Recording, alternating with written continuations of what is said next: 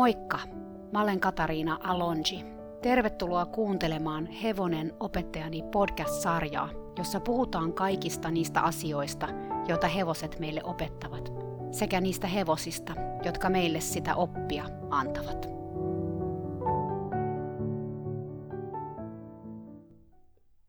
Moikka! Nyt on tiedossa jakso, joka ei ehkä sovi kaikille – tai joka voi herättää ihmisissä kaikenlaisia tunteita, siis ihan laidasta laitaan. Mä meinaan nimittäin vihdoinkin puhua eläinkommunikaatiosta. Mä oon pantannut tätä jaksoa nyt jonkun aikaa, ja ihan syystäkin, koska mä tiedän, että tämä aihe on vaikea. Ja siis vaikea siksi, että se on vähän niin kuin uskomaton jollain tapaa monen mielestä. Voi olla, että mä jopa menetän tämän jakson vuoksi kuulijoita. En mä tiedä. Se ajatus ei nyt kuitenkaan mua pysäytä, koska tämä eläinkommunikaatio on niin valtavan suuri osa mun matkaa, mun ja Lilon matkaa, mun ja kaikkien hevosten ja eläinten matkaa, ja siitä on siksi pakko puhua täällä. Ennen kuin mä aloitan, mä haluan kuitenkin sanoa muutaman sanan. Jos sä pidät itseäsi sataprosenttisesti järki-ihmisenä, tai oot ihminen, jolle on ehdottoman tärkeää, että asiat on tieteellisesti todistettu, ei ehkä kannata kuunnella tätä jaksoa koska se voi alkaa ahistaa tai jopa raivostuttamaan. Toisaalta se voi myös naurattaa ja pidät sitä vitsinä. Jos susta nyt jo vähän tuntuu siltä, että mitähän soopaa tässä on tulossa, kannattaa varmaan mennä kuuntelemaan jotain muuta.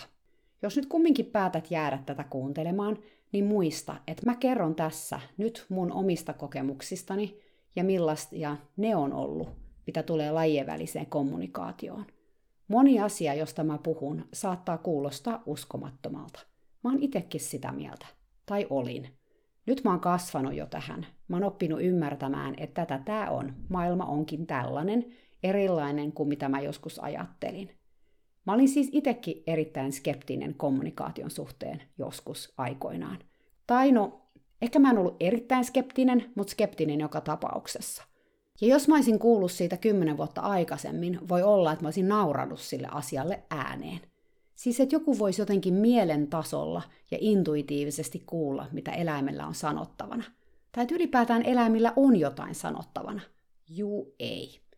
Mutta näin ne mun omatkin ajatukset ja tuntemukset muuttu. Mutta sinä kuulija, jep, juuri sinä, pysähdy hetkeksi ja tee tietoinen päätös, että sä joko kuuntelet tämän jakson tai et kuuntele. Ja jos sä kuuntelet, niin sä pyrit tekemään sen avoimin, uteliain mielin. Mä kerron jo Viktorin jaksossa, että ihan ekan kerran mä kuulin eläinkommunikaatiosta, kun mä olin mun joukkueen kanssa MM-kisoissa. Ja meidän varsinainen kisahevonen ei päässyt eläinlääkärin tarkastuksesta läpi, joten meidän piti mennä varahevosella. Sen hevosen omistaja, eräs sveitsiläinen nainen, soitti silloin eläinkommunikoijalle, joka kysyi Viktorilta, oliko sille ok kantaa mun vikellysjoukkuetta kisoissa. Halusiko se tehdä sen? Viktor vastasi kyllä, onneksi, ja siitä sitten seurasi se, että mun joukkue voitti pronssia Viktorin avulla niissä kisoissa. Sen jälkeen mä kuulin tästä asiasta välillä jossain, ja olin jotenkin puoli kiinnostunut siis eläinkommunikaatiosta, mutta en mä sen enempää ajatellut kuitenkaan asiaa. Tähän tuli sitten iso muutos, kun mun kaveri Melissa, josta myöhemmin vuosien päästä tuli Lilon toinen ihminen, näki ilmoituksen netissä eläinkommunikaatiokurssista Sveitsissä. Tämä on siis nyt sitä aikaa, kun Facebook oli tyyliin vasta perustettu, jos edes olikaan perustettu, en nyt muista minä vuonna se perustettiin, joten jos jotain tällaista halus löytää, piti olla aika aktiivinen itse.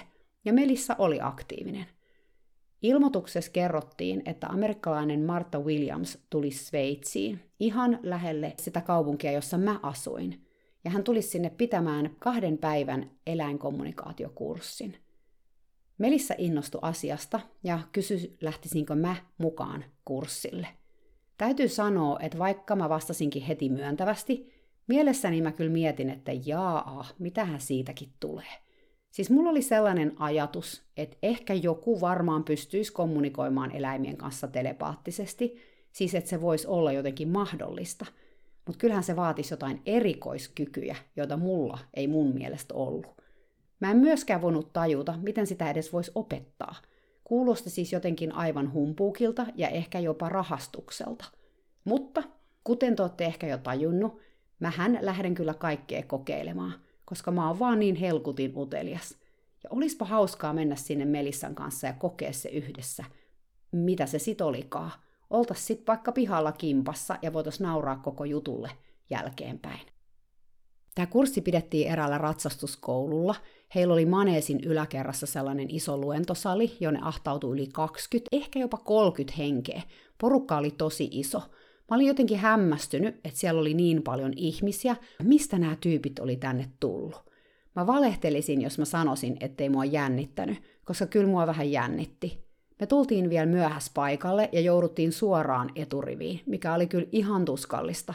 Mieluiten mä olisin ollut jossain takarivissä piilossa, ettei kukaan huomaisi, että mä oon ihan väärässä paikassa. Ensin Marta piti meille teoriaa. Hän kertoi vähän, mitä eläinkommunikaatio on, että siinä sivutaan kvanttifysiikkaa ja Einsteinin suhteellisuusteoriaa. Hän puhui intuitiosta, eli siitä kyvystä tietää tai oivaltaa asioita ilman, että sä ajattelet sitä loogisesti tai järjen kautta, tai ilman, että sä oikeastaan tiedät asiasta kauheasti. Intuitio on ikään kuin meidän sisäinen näkemys. Intuitiotahan on nyt myös alettu tutkimaan. Itse asiassa Suomessa sellainen henkilö kuin Asta Raami on tutkinut intuitiota ja nimenomaan sen kehittämistä. Raamin tutkimus on urauurtava, koska intuition kehittämistä ei ole aikaisemmin oikeastaan tutkittu, siis ihan maailmallakaan. Mutta takaisin Marta Williamsiin. Hän kertoi omasta taustastaan tieteentekijänä – hän oli koulutukseltaan ja ammatiltaankin biologi ennen kuin hänestä tuli eläinkommunikoija melkeinpä vahingossa. Hän kertoi, ettei hän päätynyt tähän ammattiin suinkaan, koska hän olisi jotenkin aina pystynyt puhumaan eläinten kanssa jo nuoruudessaan. Päinvastoin, hän piti itseään tieteentekijänä ja hyvin järkiperäisenä ihmisenä. Siksi hän sanoikin, että hänen oli aloitettava kommunikoinnin oppiminen aivan nollasta, ja se oli tarkoittanut harjoittelua, harjoittelua, harjoittelua. Hän myös sanoi, että hän tiesi täysin varmasti, että jokainen meistä, joka ikinen kurssilainen siinä huoneessa, kykenisi myös kommunikoimaan eläinten kanssa. Että meillä kaikilla on se kyky, se on vaan piilossa ja pitää herättää henkiin. No, mä voin kertoa, että vaikka mä kuuntelin tätä kaikkea varmaan aika neutraalin näköisenä, mun mielessä oli kyllä epäilyksiä. Miten mukaan me kaikki pystyttäisiin siihen? Ja miten ylipäätään kukaan siihen pysty? mitä se ylipäätään sitten edes oli. Me käytiin pienellä tauolla ja mä muistan, että me Melissan kanssa käytiin keskustelua siinä vaiheessa jo suomen kielellä, koska me ei haluttu, että kukaan ymmärtää, mitä me sanotaan. Melissa ei osannut vielä silloin puhua suomea yhtä hyvin kuin nyt, mutta tarpeeksi kuitenkin, että me saatettiin vaihtaa muutama sana toisilta salassa. Suomi on silleen tuolla maailmalla aika hyvä välillä, kun se on tämmöinen yhteinen salakieli. Melissallakin oli ehkä vähän epäilyksiä, ihan niin kuin mullakin, mutta me päätettiin jatkaa avoimin mielin. Mitä haittaa siitä voisi olla? Tauon jälkeen Marta opetti meille, miten kommunikoida eläinten kanssa. Hän siis ihan askel askeleelta kävi läpi, mitä tehdä. Hän myös kertoi meille, miten informaatio tulisi eläimeltä meille. Se voisi tulla kuvina, sanoina, fyysisinä tuntemuksina, tunteina, hajuina, siis todella monella tavalla.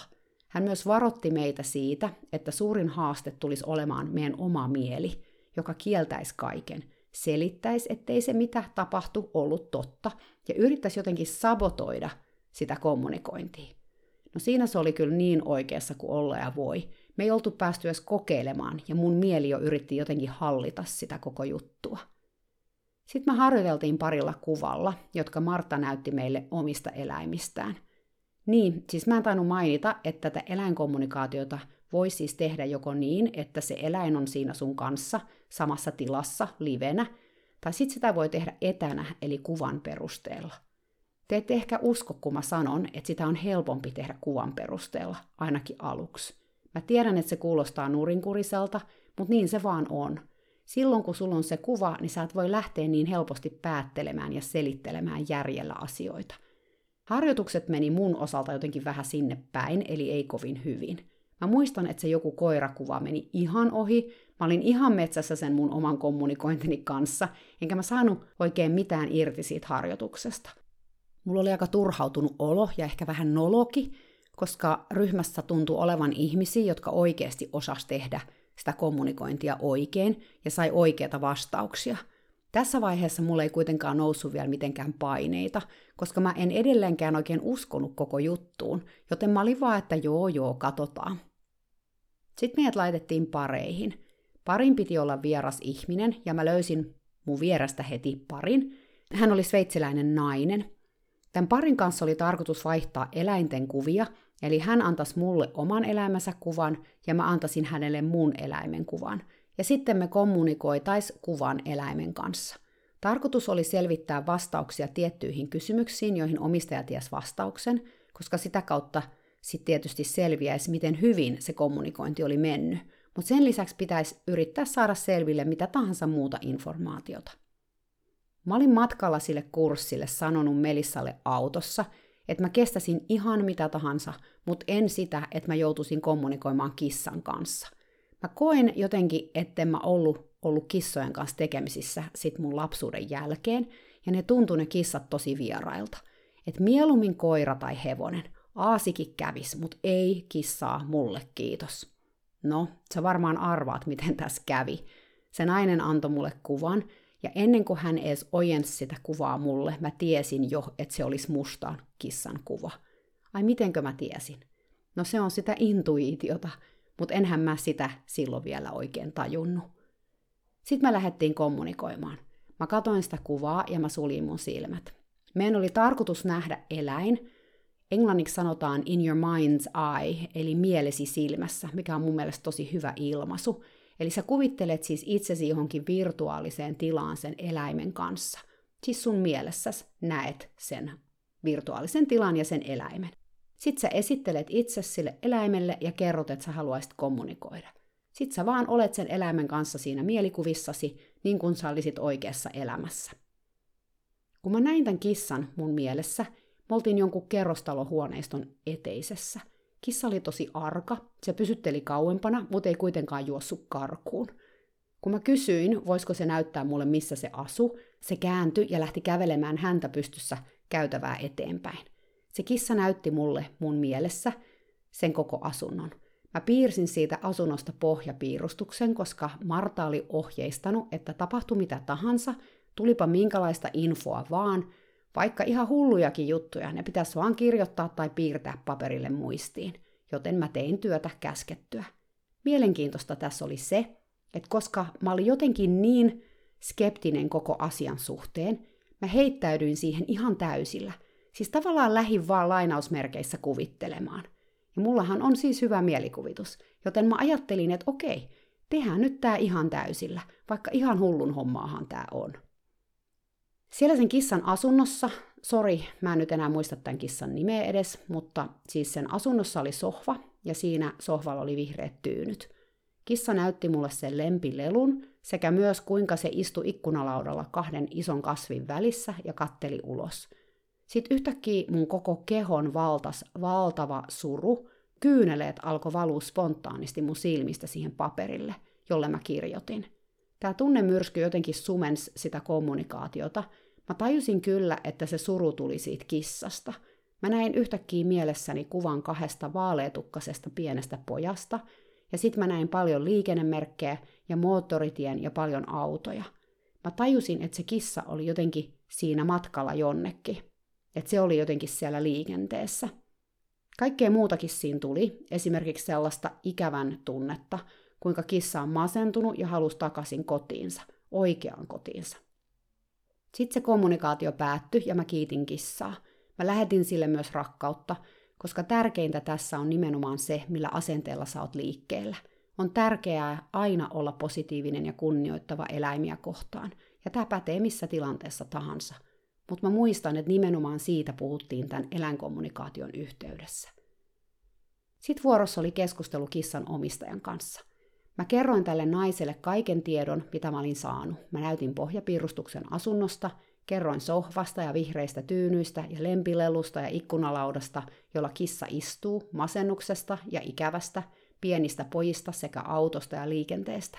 Muitakin yksityiskohtia oli, mutta joo, te saatte varmaan tästä kiinni tuntui niin oudolta vaan alkaa kertoa tälle naiselle näitä juttuja. Siis todella niin haavoittuvaiselta. Entä jos mä olinkin vaan keksinyt ne mun omasta päästäni? Tai siis tässä vaiheessa mä niin ajattelinkin, että mä olin keksinyt ne omasta päästäni. Entä mä olin ihan väärässä, ja nyt kävisi ilmi, että mä todellakaan osannut kommunikoida eläinten kanssa. Toisaalta vielä järkyttävämpää olisi kuitenkin se, että ne oiski oikein, että mä olin piirtänyt vieraan kissan kodin pohjapiirustuksen oikein, vaan katsottuani kissan kuvaa. Mä en oikein tiennyt, mitä mä niin toivoin tässä tilanteessa. Jossain välissä, kun mä kerroin tälle naiselle näitä asioita, hän alkoi itkeä vuolaasti. Siis niin vuolaasti, ettei pystynyt edes puhumaan. Hän kuitenkin viittasi mulle, että mä jatkasin kertomista. Kun mä pääsin loppuun, hän hetken siinä kasas itteensä, sitten hän kertoi, että mä olin todellakin kommunikoinut oikean kissan kanssa. Kissa oli masentunut, koska se ei itse asiassa ollut tämän naisen kissa, vaan hänen sisarensa kissa, joka asui aikaisemmin tämän naisen naapurissa. Ne kaksi pientä pellavapäistä poikaa, jotka mä olin nähnyt, oli tämän naisen poikia, jotka oli päivittäin leikkinyt kissan kanssa puutarhassa. Nyt sisko oli muuttanut Pariisiin työn perässä ja kissa oli joutunut sisäkissaksi Pariisiin. Tämä nainen oli ajanut sinne vain kaksi viikkoa sitten autolla sisarensa kanssa auttamaan muutossa. Ja kyllä, mä olin piirtänyt asunnon pohjapiirustuksen täysin oikein, ja siellä oli sohva, jossa oli ne vihreät tyynyt. Mä en nyt oikein edes osaa avata, mitkä mun fiilikset siinä hetkessä oli, kun mä kuulin tämän. Jos mä sanon, että mä olin todella järkyttynyt, se ei kerro puoliakaan siitä, mitkä fiilikset mulla oli. Se oli jotenkin niin pelottavaa. Musta tuntuu, että siinä hetkessä, siellä luentosalissa ratsastuskoulun maneesin yläkerrassa Sveitsissä, mun koko maailmasta putos pohja pois. Mun teki mieli juosta sieltä ulos, siis oikeasti tuli aivan pakoreaktio – Toisaalta mun teki mieli alkaa itkeä. Sitten ehkä mun teki mieli myös vähän nauraa, se semmoista vähän hysteeristä nauruu. Ja sitten pieni osa musta halusi vaan jäädä siihen penkkiin istumaan ja tietää lisää. Miten tämä oli mahdollista? Mitä oli tapahtunut? Miten mä olin voinut tietää nämä asiat tästä kissasta, vaan tämän kuvan perusteella? Mä olin ihan sekasin. No joo, nainen oli kommunikoinut mun koiran kanssa ja hänellä oli mennyt vaihtelevasti, Osa asioista oli ihan oikein ja osa sitten meni vähän metsään. Ja älkää hei ymmärtäkö väärin, oli mullakin jotain juttuja sellaisia tämän kissan kanssa, ettei ne pitänyt paikkaansa, tai tämä nainen ei voinut niitä vahvistaa siitä kissasta. Mutta paljon, aivan liian paljon mä olin tiennyt todella tarkasti.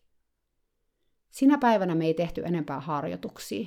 Aika nopeasti, kun tämä oli purettu, kurssipäivä loppu ja oli aika mennä kotiin – Täytyy sanoa, että me oltiin Melissan kanssa aika hiljaisia autossa, kun me ajattiin sinne meille. Melissalla oli nimittäin ollut myös hyvin onnistunut kokemus kommunikoinnista, vaikka ei ehkä ihan niin ikimuistoinen kuin mulla. Hänkin oli kommunikoinut kissan kanssa ja tiennyt siitä mitä ihmeellisimpiä yksityiskohtia. Siis niin outoja, ettei niitä olisi voinut edes arvata, vaikka olisi yrittänyt. Kuten sen, että se tykkäsi vedestä ja ui usein perheensä uima-altaassa. Melissa sanoi, että kun hän oli saanut sen tiedon kissalta, hänen järkensä oli yrittänyt selittää sitä asiaa pois. Hänen omat ajatuksensa oli sanonut, ettei kissa tykännyt vedestä ja etenkään uimisesta, mutta koska Marta oli sanonut, että kaikki tieto, mitä kommunikoinnin aikana tuli, piti kirjoittaa ylös ja raportoida, olipa se sitten ihan mitä tahansa, Melissa teki työtä käskettyä – ja niin se sitten oli, että tämä kissa oli ehkä se maailman ainoa kissa, joka tykkäsi vedestä ja ui uima-altaassa.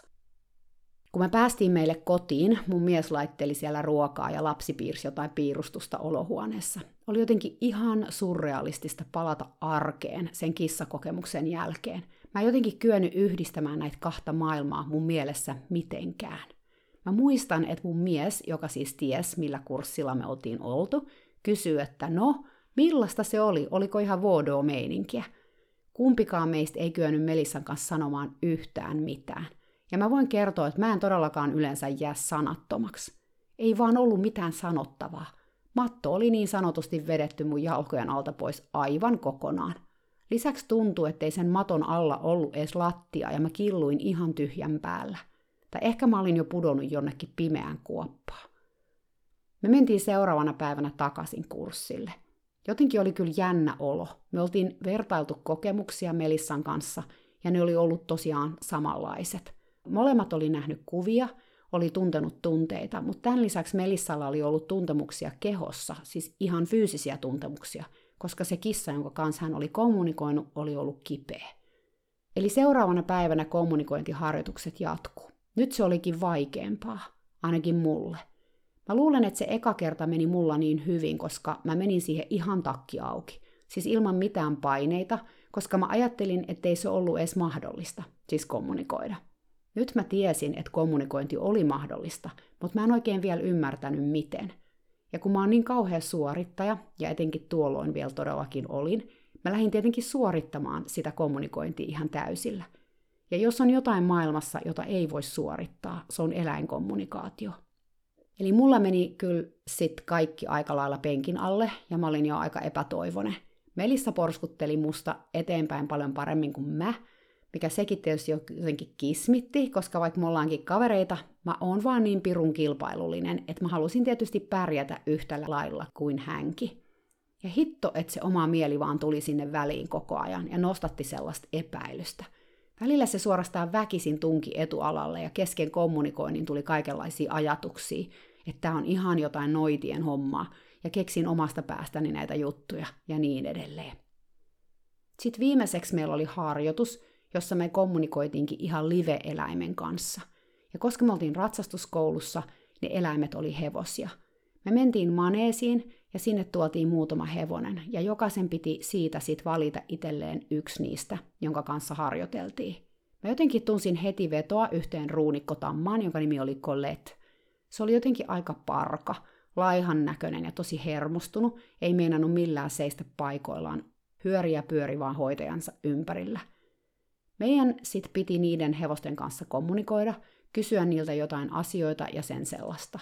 Se oli tosiaan paljon haasteellisempaa nyt, kun se eläin oli siinä sun silmies edessä ja teki vaan mieli katsoa sitä ja päätellä asioita siitä sen käytöksestä ja ulkonäöstä.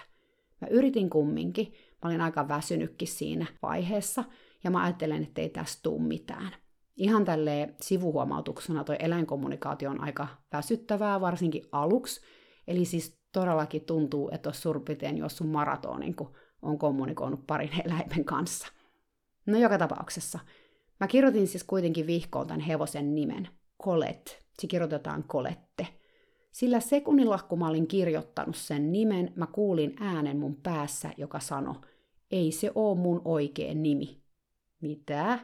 Mä katoin hevosta, oliko se sanonut mulle tämän asian, vai mistä se oli putkahtanut mun päähän. Mä kirjoitin sen ylös. Kommunikointi oli siis todella vaikeaa. Mä en taas oikein saanut mitään tietoa, mutta vähän kuitenkin jotain. Jälkeenpäin me käytiin ryhmänä läpi, mitä kaikkea me oltiin saatu. Tallin omistaja tuli kertomaan hevosesta lisää. Hän tieski siitä aika paljon, vaikka se oli vasta pari kuukautta sitten tullut ratsastuskoululle, mutta hän tunsi edellisen omistajan hyvin. Mä olinkin tähän ihan tyytyväinen, tähän tietoon, koska mä olin saanut siinä kommunikaatiossa, että se hevonen oli vasta tullut sinne ratsastuskoululle, eikä se oikein tykännyt siitä hommasta lainkaan. Muutamia muitakin asioita olin onnistunut bongaamaan. Lopulta mä kysyin hevosen nimestä, että oliko sillä joku muu nimi kenties kuin tämä Colette, koska hevonen oli sanonut mulle, ettei se ollut sen oikea nimi. Tallinomistaja nyökkäsi heti innokkaana. Juu, näin on. Hevosen oikea nimi on Bella, mutta kun tallilla oli jo eräs Bella-poni, he vaihto tämän uuden hevosen nimeksi Colette. Mä olin kuin puulla päähän lyöt. Mä en jotenkin voinut uskoa, että mä olin tämän lainausmerkeissä kuullut hevoselta. Mä harvemmin itse asiassa kuulen tällä lailla asioita kommunikoinnissa. Yleensä mä näen paljon kuvia ja videofilmiä, siis päässäni. Lisäksi mä tunnen kehon tuntemuksia tai tunteita.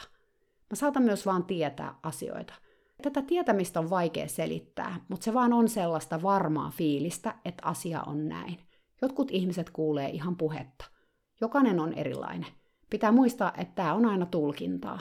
Tarkoittaen siis sitä, ettei se eläin niin sanotusti sano jotain suomenkielisiä sanoja, mutta kun me saadaan se eläimen viesti, me tulkitaan se tietysti meidän oman viitekehyksen pohjalta. Eli se on tavallaan vähän sellaista kielen kääntämistä, mutta ei kuitenkaan tietoisesti. Mä tiedän, että nyt varmaan aika moni kuuntelee tätä ja on ihan, että what? Ei tällaista voi olla olemassakaan.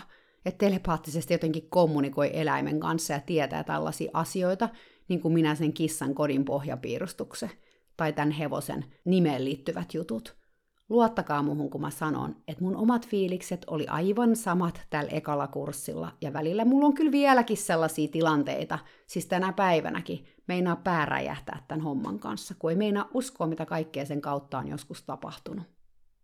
Eräs tapahtuma, joka on jäänyt lähtemättömästi mun mieleeni, tapahtui vähän tämän kurssin jälkeen. Oli aikainen talviaamu Sveitsissä ja keli oli selkeästi pakkasen puolella – Mä avasin maneesin oven, mä olin menossa pitämään tuntia erälle mun oppilaalle. Heti kun mä astuin maneesiin, mä tunsin, että siellä oli jotenkin tosi jännittynyt ilmapiiri. Mun oppilas verrytteli siinä oven päädyssä, käynnissä, PR-orjaan ja toisessa päässä ratsasti joku muu.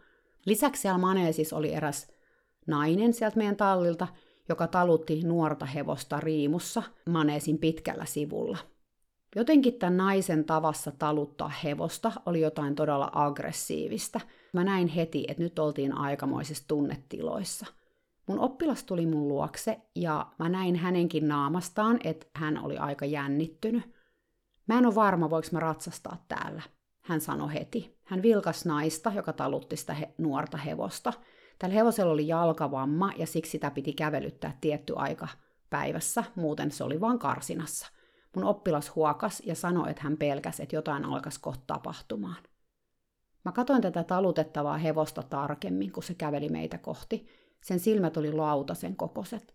Mä tunsin ihan konkreettisesti mun omassa kehossani, kuinka toi nuori hevonen halusi paeta paikalta. Ruunalla oli vaikea maine hevosena, mutta toisaalta mä tiesin myös, millainen hevosen käsittelijä se omistaja oli.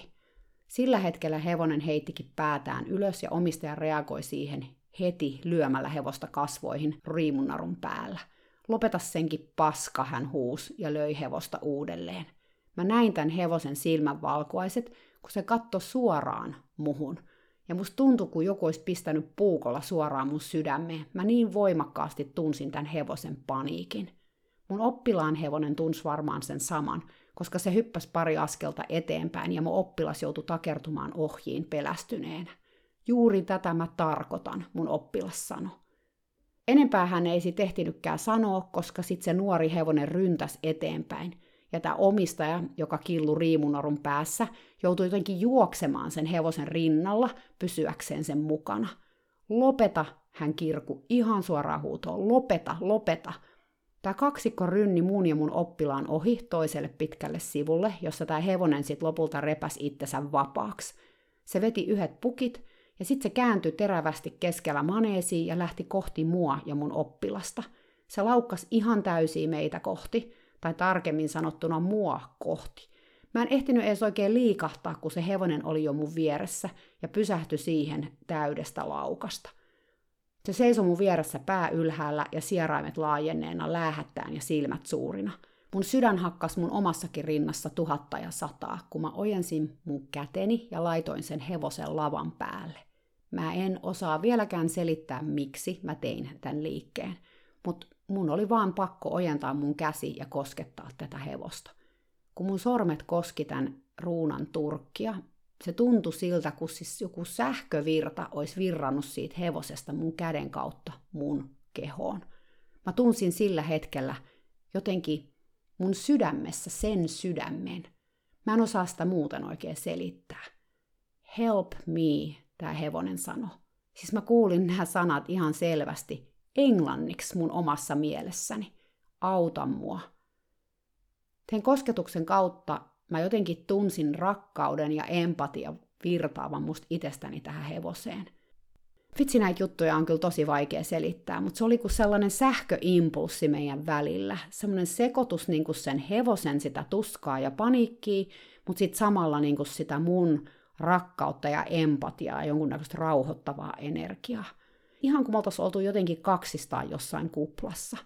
Tämä hevonen huokas syvään ja laski päänsä alas – ja sekunnin murtoosan ajan kaikki oli siinä hyvin. Sitten tämä hevosen omistaja työntyi mun ohitse ja löi hevosta päähän. Tämä hevonen repäs itsensä irti siitä mun kosketuksesta, ja se tuntui siltä, kuin joku repinyt mun käden irti. Ja mä halusin oikeasti huutaa ääneen, mutta mun kurkusta ei tullut äänähdystäkään, koska mä vaan jotenkin jähmetyin siihen paikkaan. Tämä ruuna laukkas pitkin maneesiin vapaana, ja omistaja kiljui ja raivos sille keskellä sitä maneesia.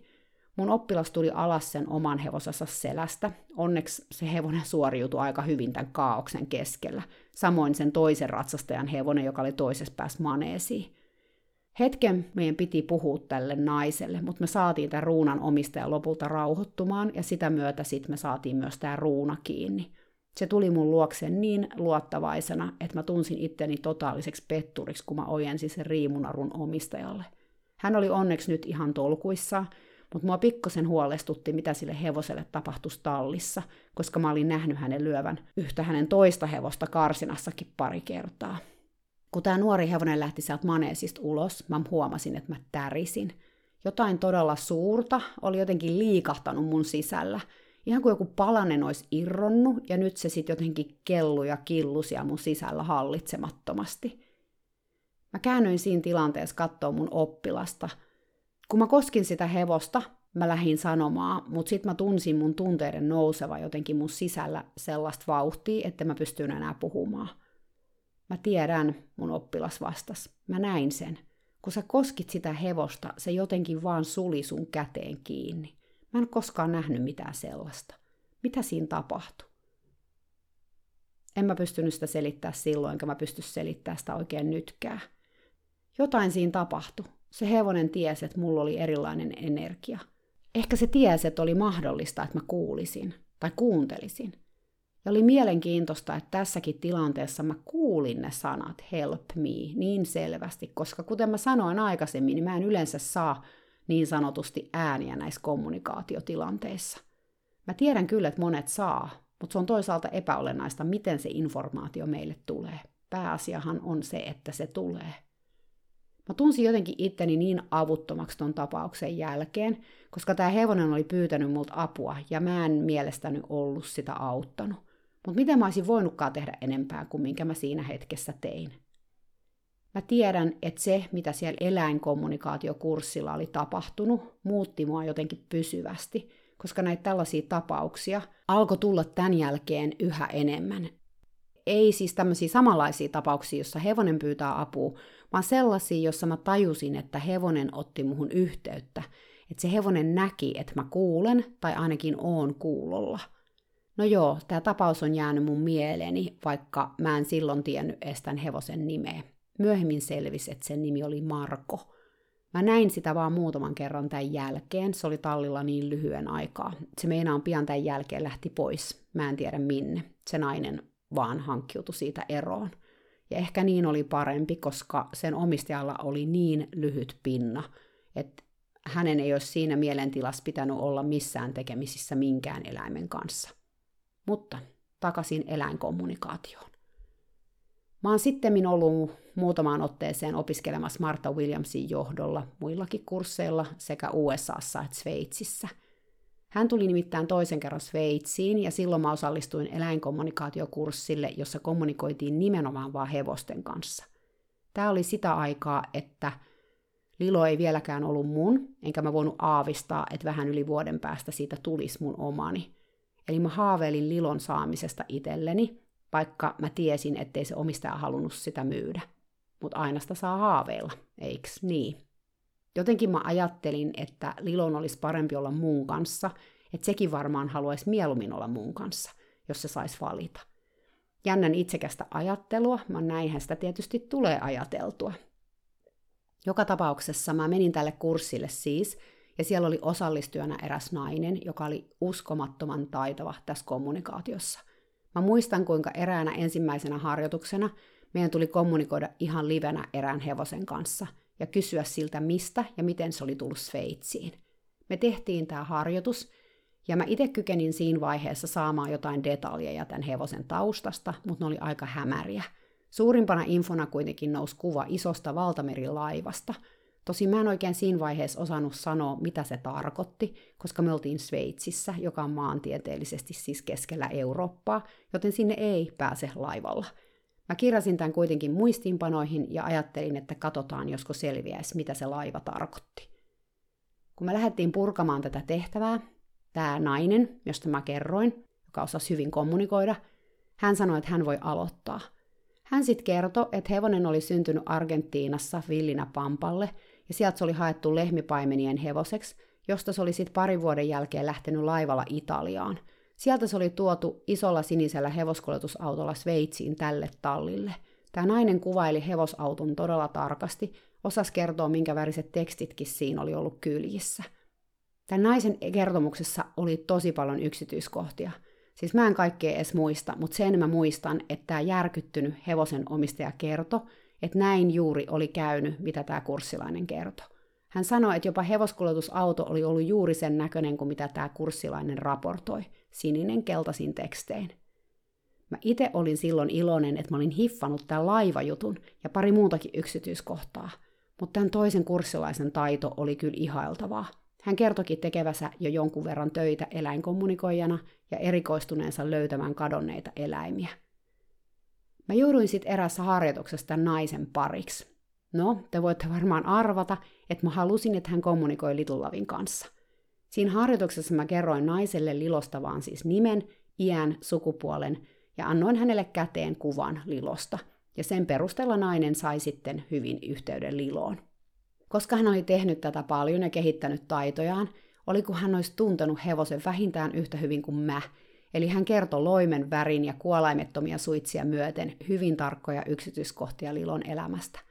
Ihan harjoituksen lopuksi mä sanoin hänelle, kun hän mainitsi Lilon elämässä olevan tummatukkasen naisen, joka en siis todellakaan ollut minä, vaan omistaja, että voitko sä kysyä Lilolta yhden kysymyksen. Ja tämä nainen sanoi, että totta kai mä voin. Mikä se kysymys on? No, ehkä te arvattekin, mitä mä kysyin. Voitko kysyä Lilolta, kenen hevonen sä haluaisi olla? Mun vai omistajan? Näin jälkeenpäin, ja oikeasti ihan jo seuraavana päivänä, mä ajattelin, että mä niin kysyin tätä vaan siksi, että mä kalastelin jonkunnäköistä vahvistusta mun omille ajatuksille, että hevosen olisi parempi olla muun kanssa, että se rakasti mua enemmän, että sekin halusi samaa kuin mä, ja siksi meidän kuuluisikin olla yhdessä, piste. Mä sain kyllä pettyä karvaasti, koska tämä nainen kertokin Lilon haluavan jotain ihan muuta. Lilo kuulemma sanoo, että vaikka yhteys muuhun oli ihan toisella tasolla kuin omistajan kanssa – se itse asiassa halusi vielä jatkaa omistajan kanssa, koska sen omien sanojen mukaan omistajalla oli vielä niin paljon asioita opittavana, niin paljon ymmärrettävää. Omistaja ei siis ollut vielä valmis ja tarvitsi liloa. Tämä nainen katsoi mua ja sanoi, että ei ollut varma, mitä hevonen tarkoitti tällä. Mä olisin varmaan nauranut ääneen, jos ei olisi samalla itkettänyt. Hito hevonen. Se otti todellakin opettajan roolin välillä vähän liian vakavasti. Eläinkommunikaatiosta voi olla mitä mieltä tahansa, mutta mun itsekin oli myönnettävä, että tässä piili pieni totuus. Mikä mä olin sanomaan, olisiko Lilo onnellisempi mun kanssani kuin sen omistajan kanssa? Nämähän on kaikki subjektiivisia ajatuksia. Jokainen tekee parhaansa, ja Lilon omistaja tai minä ei kumpikaan oltu siinä poikkeuksia. Joten totta kai me molemmat ajateltiin omilla tahoillamme olevamme se paras ihminen Lilon kannalta. Mutta Miten tämä eläinkommunikaatio sitten muutti mun elämäni? Ehkä voisi paremminkin kysyä, miten se ei muuttanut mun elämää. Mä en ole koskaan sen jälkeen kattonut eläimiä samalla lailla. Jos mä ajattelen, minkälainen ihminen mä olin ennen eläinkommunikaatiota ja millainen mä oon nyt, niin aika suuria eroja mä näen kyllä näissä kahdessa tyypissä. Vaikka mä oon aina rakastanut eläimiä, niin eläinkommunikaatio kyllä vei suhteen eläimiin ihan eri tasolle – nyt yhtäkkiä mä en vaan rakastanut niitä, vaan mä kunnioitin eläimiä ja kunnioitan edelleen. Aina, ihan sama, kun pidän vaikka ratsastustunteja, mä pyrin näkemään sen hevosen syvimmän olennuksen. Mä kysyn joka kerta mielessäni, kuka sä oot?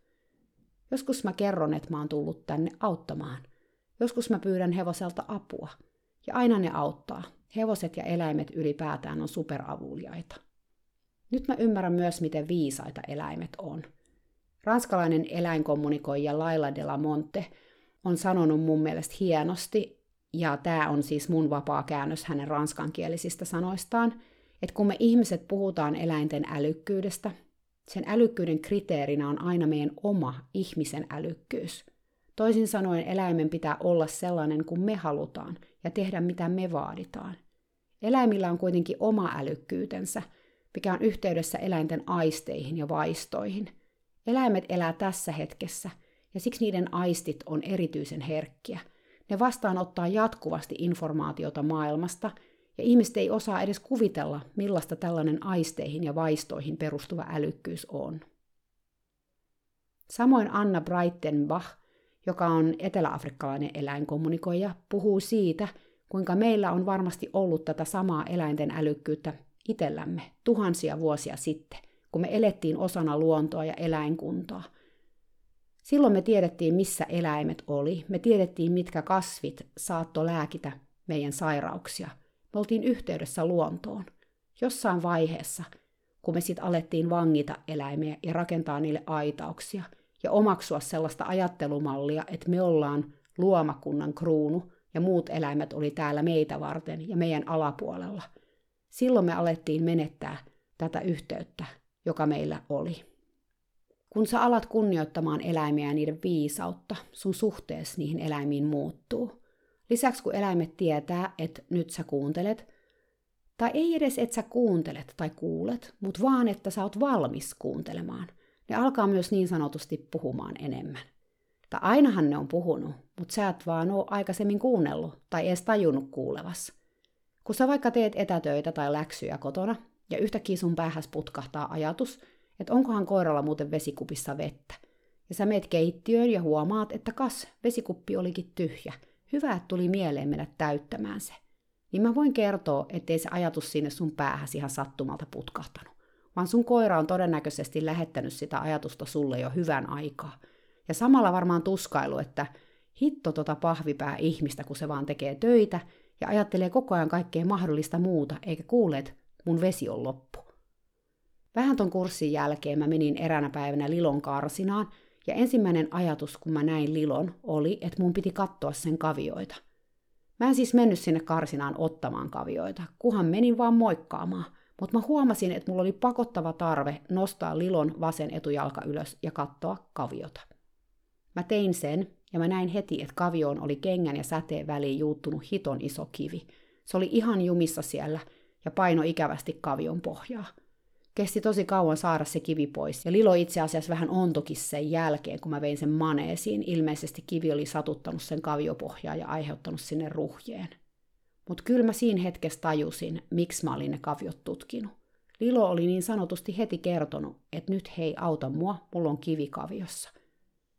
Tämä ehkä vähän valottaa sitä, miten kommunikointi toimii. Se on siis asia, mitä voi koko ajan tehdä eläimen kanssa. Se on sellaista äänetöntä vuorovaikutusta. Moni ratsastajakin puhuu, kuinka hevonen vaikka kisaradalla toimi kuin ajatus. Se lausahdus ei ole niin kaukana totuudesta kuin mitä voisi ajatella – Meillä on eläinten kanssa jaettu tietoisuus. Eläimet jatkuvasti, jatkuvasti meidän ympärillä kuuntelee meitä ja samalla lähettää meille viestejä, vaan odottaen, että me pysähdytään kuuntelemaan. Eli eläimet ottaa koko ajan meihin yhteyttä. Ne ottaa vastaan meidän ajatuksia ja tunteita. Mutta meillä on vaikeuksia tehdä samoin. Jokaisella ajatuksella on oma sähkömagneettinen energiansa. Ne ajatukset on ikään kuin aivojen päästöjä – joita aivot lähettää koko ajan avaruuteen. Samalla lailla kuin joku kännykkätorni lähettää koko ajan näkymätöntä signaalia ympäristöön, mekin lähetetään niitä meidän ajatuksia. Mä oon paljon puhunut tässä ajatuksista, mutta yhtä lailla kyse on myös siis tunteista ja ylipäätään energiasta, jota me lähetetään. Niiden avulla me voidaan olla yhteydessä toisiimme etänä, silloinkin kun me ei olla lähellä siis toisiamme. Onko sulle koskaan käynyt niin, että kun puhelin soi, sä tiedät kuka soittaa? Tai niin, että sä oot ajatellut jotain ihmistä, jota sä et ole nähnyt pitkään aikaan, ja sitten seuraavana päivänä sit törmäätkin siihen samaan ihmiseen. Tämä on kaikki sitä samaa asiaa, intuitiota, telepaattista kommunikaatiota, energian siirtymistä, miksi sitä nyt sitten haluukaan kutsua. Meille ihmisille on tosi tärkeää olla jotenkin konkreettisesti yhteydessä esimerkiksi eläimiin. Me siis halutaan koskea niitä ja sitä kautta tuntea se yhteys – ja me ajatellaan, että se yhteys on nimenomaan sitä semmoista konkreettista koskemista. Mutta eläinkommunikaation ja myös Lilon kautta mä opin, että yhteys on paljon, paljon muutakin kuin fyysistä yhteyttä. Eläimille kontakti on nimenomaan usein energeettistä. Joka päivä meillä on intuitiivisia hetkiä, sellaisia selittämättömiä tietämisen hetkiä. Enkuksi sanotaan gut feeling, mikä suoraan käännettynä tarkoittaa suoliston tuntemusta, mutta siis tarkoittaa aavistusta. Meillä on aavistuksia asioista. Mä mainitsin aluksi sellaisen henkilön kuin Asta Raami, joka on tutkinut intuitiota. Mä suosittelen hänen kirjaansa Älykäs intuitio. Se löytyy myös kirjastosta. Hän ei puhu siis eläinkommunikaatiosta, vaan nimenomaan siitä, mitä intuitio on ja miten sitä voi kehittää. Jos tämä aihe kiinnostaa, se on hyvä aloituskohta. Monesti ihmisiä pelottaa ajatus siitä, että sitä kykenisi kommunikoimaan eläinten kanssa. Entä jos ne sanookin sellaisia asioita, joita me ei haluta kuulla? Niinpä. Täytyy sanoa, että eläinkommunikaatio on tosiaan tuonut mut lähemmäksi eläimiä, mutta se on tuonut mut myös lähemmäksi mua itseäni ja ylipäätään elämää. Se varmaan johtuu siitä, tai yksi syy siihen on, että lajien välinen kommunikointi vaatii sellaista hiljentymistä, pysähtymistä. Lisäksi se vaatii empatiaa ja rakkautta.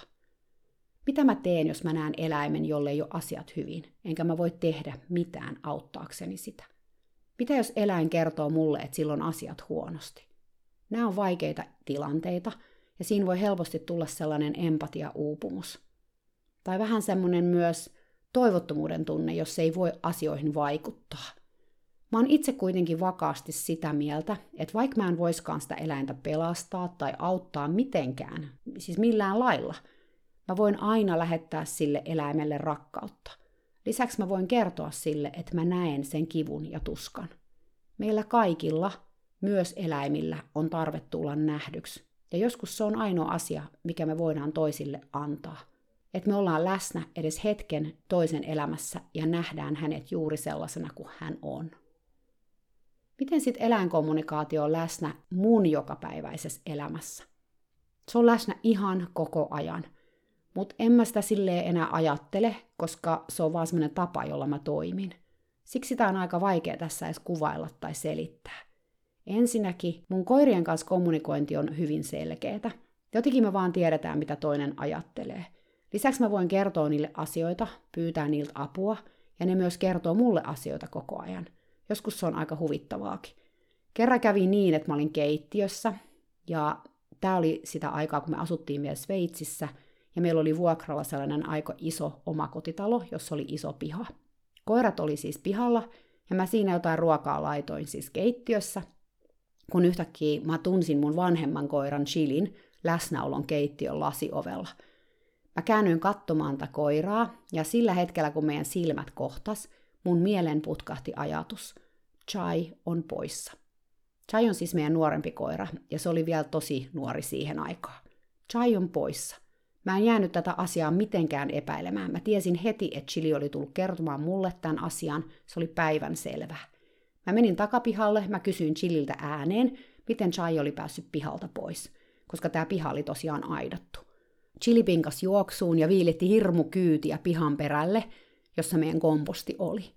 Mä seurasin koiraa ja siellä mä näin, että meidän takaportti oli auki. Mä laitoin portin kiinni ja mä katoin chiliä. Mä en ehtinyt edes sanoa, mitä mä ajattelin, eli missä Chai on, kun Chili jo kääntyi ja pinkas taas juoksuun. Se juoksi talon toiselle puolelle, missä oli meidän toinen pihan portti. Ja siellä portin takana odotti Chai. Se oli ihan pihalla itekin, miten se oli joutunut sinne. Ja oli todella, todella helpottunut, kun mä avasin sille porti. Mut joo, Chili on aika erikoinen tyyppi. Silloin kun Chai tuli meille, mä sanoin Chilille, että sen tehtävä oli opettaa Chai talon tavoille ja pitää siitä huolta. Mä voin kertoa, että tämä koira on ottanut tehtävän tosissaan. Mä en tee eläinkommunikaatiota työkseni, koska jos mä tekisin, se vaatisi paljon aikaa ja paneutumista. Ja lisäksi mä koen itse, että mun pitäisi sitä harjoitella vielä lisää, siis nimenomaan tätä kuvien perusteella tehtävää eläinkommunikaatiota, jotta mä voisin tehdä sitä työkseni. Mä käytän siis tosiaan eläinkommunikaatiota koko ajan mun työssä hevosten kanssa. Joskus mä tiedän, miten edetä jonkun ratsastajan kanssa, koska mä saan hevoselta tietoa ratsastajan ja hevosenkin tilanteesta. Se ei ole välttämättä edes mikään kauhean tietoinen prosessi. Mä vaan tiedän asioita ilman, että mä osaan niitä niin selittää, tai ilman, että mä edes pysähdyn miettimään, mistä se tuli. Tai mä huomaan lähteväni opetuksessa tiettyyn suuntaan ilman, että mä osaan sitä niin selittää – silloin mä tiedän tai mä arvaan, että hevonen niin ohjaa sitä prosessia. Mä toivoisin, että mulla olisi lisää aikaa eläinkommunikaatiolle, koska mä koen, että mä tarvitsin siinä vielä paljon harjoitusta ollakseni siinä tosi tarkka. Toisaalta se, mitä mä nyt osaan, on tarpeeksi tällä hetkellä, mutta mä koen ja toivon, että mä pääsen vielä toisenlaiselle tasolle joskus. Sellaisiakin hetkiä on toki ollut, todella voimakkaitakin, jotka on jäänyt elävästi muistiin. Mä pidän joskus eläinkommunikaatiokursseja, koska mä koen, että mä voin opettaa ihmisille perusteet, siihen mun kyvyt riittää.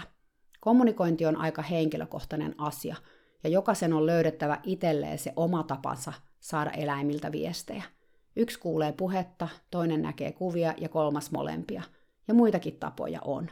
Jokaisen pitää tunnistaa itselleen se oikea tapa. Eli kurssilla mä voin antaa eväitä matkaan, mutta loppujen lopuksi sit sellainen matka itseen on kyllä jollain tasolla pakollinen, että oppii ymmärtämään, miten itse näitä asioita kanavoi.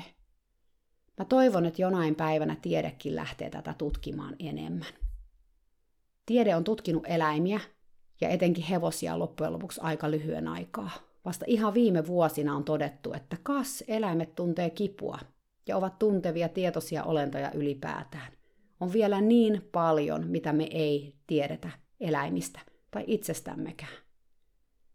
Mä en tiedä, mitä sä nyt ajattelet. Mun tarkoitus ei ollut myydä tätä asiaa sulle. Mä halusin vaan kertoa mun omat kokemukset siitä. Mä oon Martan kurssilla ollut muutaman kerran noiden Sveitsin vuosienkin jälkeen. Lisäksi mä oon opiskellut myös muiden kommunikoijien tekniikkoja, jos nyt tekniikasta voi puhua, muun muassa englantilaisen Margaret Coatesin, joka on sitten todella todella erilainen kuin Martha Williams. Hän on puhunut eläinten kanssa jo ihan pienestä lapsesta. Se kissakokemus sieltä ekalta kurssilta ei jäänyt viimeiseksi kokemukseksi. Niitä on sitten ollut niin monta, että maa se on jo laskuissa. Joskus ne on hyvin erikoisiakin, kuten eräs hevonen, joka kertoi mulle, että hän halusi eroon punaisesta polkupyörästä. Kyllä, polkupyörästä. Eli kun mä kommunikoin tämän hevosen kanssa, tämä pyörä nousi joka välissä esiin. Mä ihmettelin tätä, mutta kuten Martakin joskus sanoi, että jos sä saat jotain todella outoa tietoa kommunikoinnin aikana, se on todennäköisesti totta, koska sä et vois keksiä mitään niin outoa omasta päästäsi. Joten mä sanoin tälle omistajalle, että sun hevosella on ongelma, eli se punainen pyörä. No, kävi ilmi, että tämä hevonen pelkäs polkupyöriä, ja tämä omistaja oli edellisellä viikolla keksinyt tämmöisen ratkaisun tähän pelkoon, eli hän oli laittanut hevosen karsinaan punaisen polkupyörän. Siis ajatuksena totuttaa hevonen pyöriin. No joo, se selitti sen kommunikaation kyllä aika hyvin, mutta tästä taas huomaa, miten multa puuttuu välillä tietynlainen tarkkuus tähän – sillä mä ymmärsin, että pyörä on ongelma, mutta mä en saanut selvitettyä, että se pyörä oli hevosen karsinassa. Tosiaan ihmiset tekee ihmeellisiä asioita eläintänsä kanssa, kuten laittaa pyöriä niiden karsinoihin. Mutta joo, siitä ei sen enempää nyt tässä välissä. Toinen esimerkkitapaus oli eräs koira, jonka ihminen pyysi mua kommunikoimaan koiran kanssa. Mä en siinä vaiheessa vielä tiennyt, että tämä nainen ei itse asiassa omistanut tätä koiraa, vaan hänen poikaystävänsä omisti sen – vaikka he siis asu kyllä yhdessä. Koira kertoi mulle, että hän halusi olla naisen koira ja että naisen pitäisi jättää tämä poikaystävä, joka kohteli heitä molempia huonosti. Se oli aika vaikea paikka, ja ei tosiaan eka kerta, kun eläin kertoo mulle ihmisestään jotain tällaista. Siis aika usein eläimet saattaa olla huolissaan ihmisestä. On ollut hevosiakin, jotka on kertonut mulle ihmisten työstresseistä ynnä muista. No, aika diplomaattisesti piti tälle naiselle sitten kertoa tämän koiran terveiset, mutta onneksi sitten kävikin ilmi, että tämä nainen oli jo miettinyt lähtemistä siitä parisuhteesta, mutta hän ei halunnut jättää tätä koiraa, joka oli siis poikaystävän koira alun perin. Jos sä nyt mietit siellä, että onpa mielenkiintoista, ja mitenköhän mä voisin tuoda tällaista kommunikaatiota mun elämääni lisää, niin tässä nyt ensimmäiseksi eräs harjoitus. Mun ensimmäinen neuvo, jonka mä annan aina, jos sulla on eläimiä tai, et saat, tai sä oot ylipäätään eläinten kanssa tekemisissä – on se, että sä puhut niille eläimille niin kuin ne ymmärtäis kaiken. Siis puhu niille niin kuin ihmiselle. Jos sä oot tekemässä niiden kanssa jotain, kerro niille mitä sä teet, miksi sä teet, milloin teet ja niin edelleen. Kun sä tuut töistä tallille, kerro niille, jos sulla on huono päivä tai hyvä päivä. Kerro niille, että onpa kiva nähdä sut. Sä oot mulle niin rakas ja tulee hyvä mieli olla sun kanssa. Kerro, jos kiukuttaa ja turhauttaa. Mieti ääneen asioita, eli puhu, mitä sun mieleesi tulee. Tärkeintä on se, että sä ajattelet, että se eläin ymmärtää kaiken ja siksi sä puhut sille. Teen näin kaksi viikkoa. Ota vaikka sellainen aikaväli ensin tavoitteeksi. Kato sitten kahden viikon päästä, mikä on muuttunut. Miten sun suhde tähän eläimeen on muuttunut?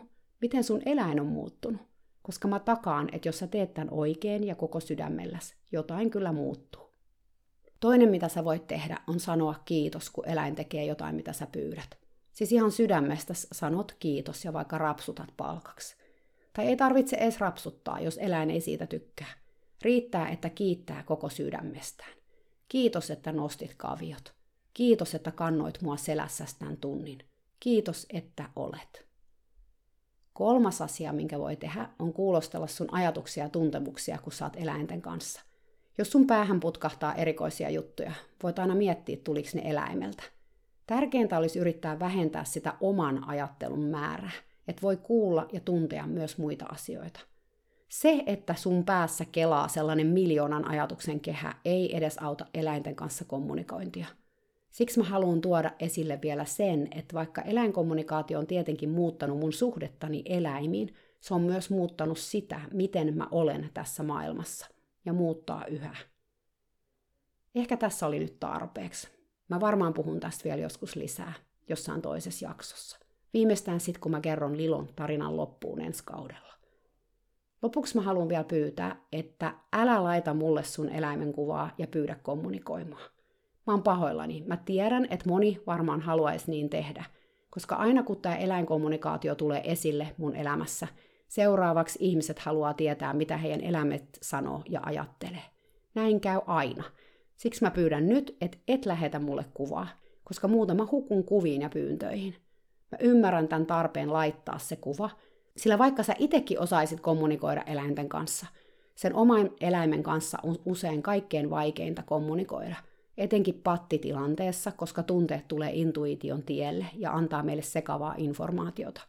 Siksi esimerkiksi kun eläin on sairas, on usein helpompaa kysyä apua joltain ulkopuoliselta, jolle ei ole tunteet pelissä, niin kuin meillä. Jos haluaa olla yhteydessä eläinkommunikoijaan, kannattaa googlettaa netistä itselleen sellainen. Niitä on Suomessa ja ulkomaillakin, koska tätä voi todellakin tehdä etänä, ei haittaa missä ihminen on. Kannattaa muistaa, että jokainen kehittyy tässäkin omaan tahtiinsa, joten jos ei heti ekalla kerralla natsaa, etsi joku toinen, josta on apua. Se on vähän niin kuin kampaajaa etsis, kaikki ei sovi kaikille. Voi olla, että tämä podcast-jakso herätti enemmän kysymyksiä kuin vastauksia, en mä tiedä. Mä veikkaan, että kylmäksi ei kyllä jättänyt ketään. Voi olla, että kaikki mitä mä sanoin oli selvää ja saatoit samastua siihen. Tai sit kävi niin, että nyt sä epäilet mun mielenterveyttä. Mä oon myös järjellä ajatteleva ihminen. Usko pois. Musta on viisasta käyttää intuition lisäksi myös järkeä, koska meillä on sellainen.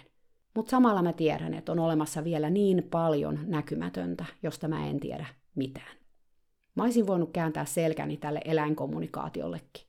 Mutta se oli kuitenkin oikeastaan ihan mahdotonta sen ensimmäisen kurssin jälkeen ja niiden kokemuksien jälkeen, joita mulla siellä oli. Nyt mä ymmärrän, että mä opin koko ajan uutta, ja se onkin todella ihmeellistä, että voi vielä viisikymppisenä löytää itsensä aina vaan uudelleen ja uudelleen eläinten avulla. Ja teille epäilijöille mä haluan sanoa, että on ihan ok epäillä. Ei se ole multa pois mitenkään. Tämä on mun elämäni ja mun kokemukseni.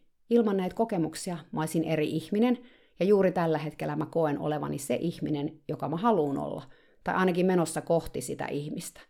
Tämä eläinkommunikaatio tai jopa suurempi kokonaisuus siellä takana, intuitio ja energiat ja se, miten me ollaan yhteydessä toisiimme koko ajan, se on asia, johon mä uskon. Tai usko on oikeastaan vähän väärä sana. Ei voi sanoa edes, että mä uskon, vaan se on se, miten mä elän. Miten mä elän ja olen tässä maailmassa. Mut hei ihanat, kiitos, että kuuntelit. Mä oon niin kiitollinen siitä, kuinka paljon ihmisiä kuuntelee tätä podcastia. Se on kunnianosoitus kyllä Litulaville, joka on tämän podcastin ytimessä, sen sydämessä. Ilman Liloa tuskin mä olisin tässä puhumassa näistä asioista. Tämä oli tämän kauden viimeinen jakso, Eli nyt mä lähden pienelle talvitauolle. Tarkoitus olisi aloittaa uusi kausi viimeistään tammikuun lopussa.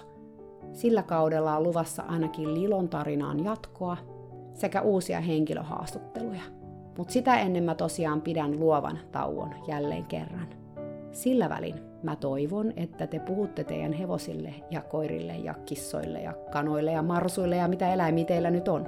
Puhukaa rohkeasti. Puhukaa suoraan sydämestä. Moikka!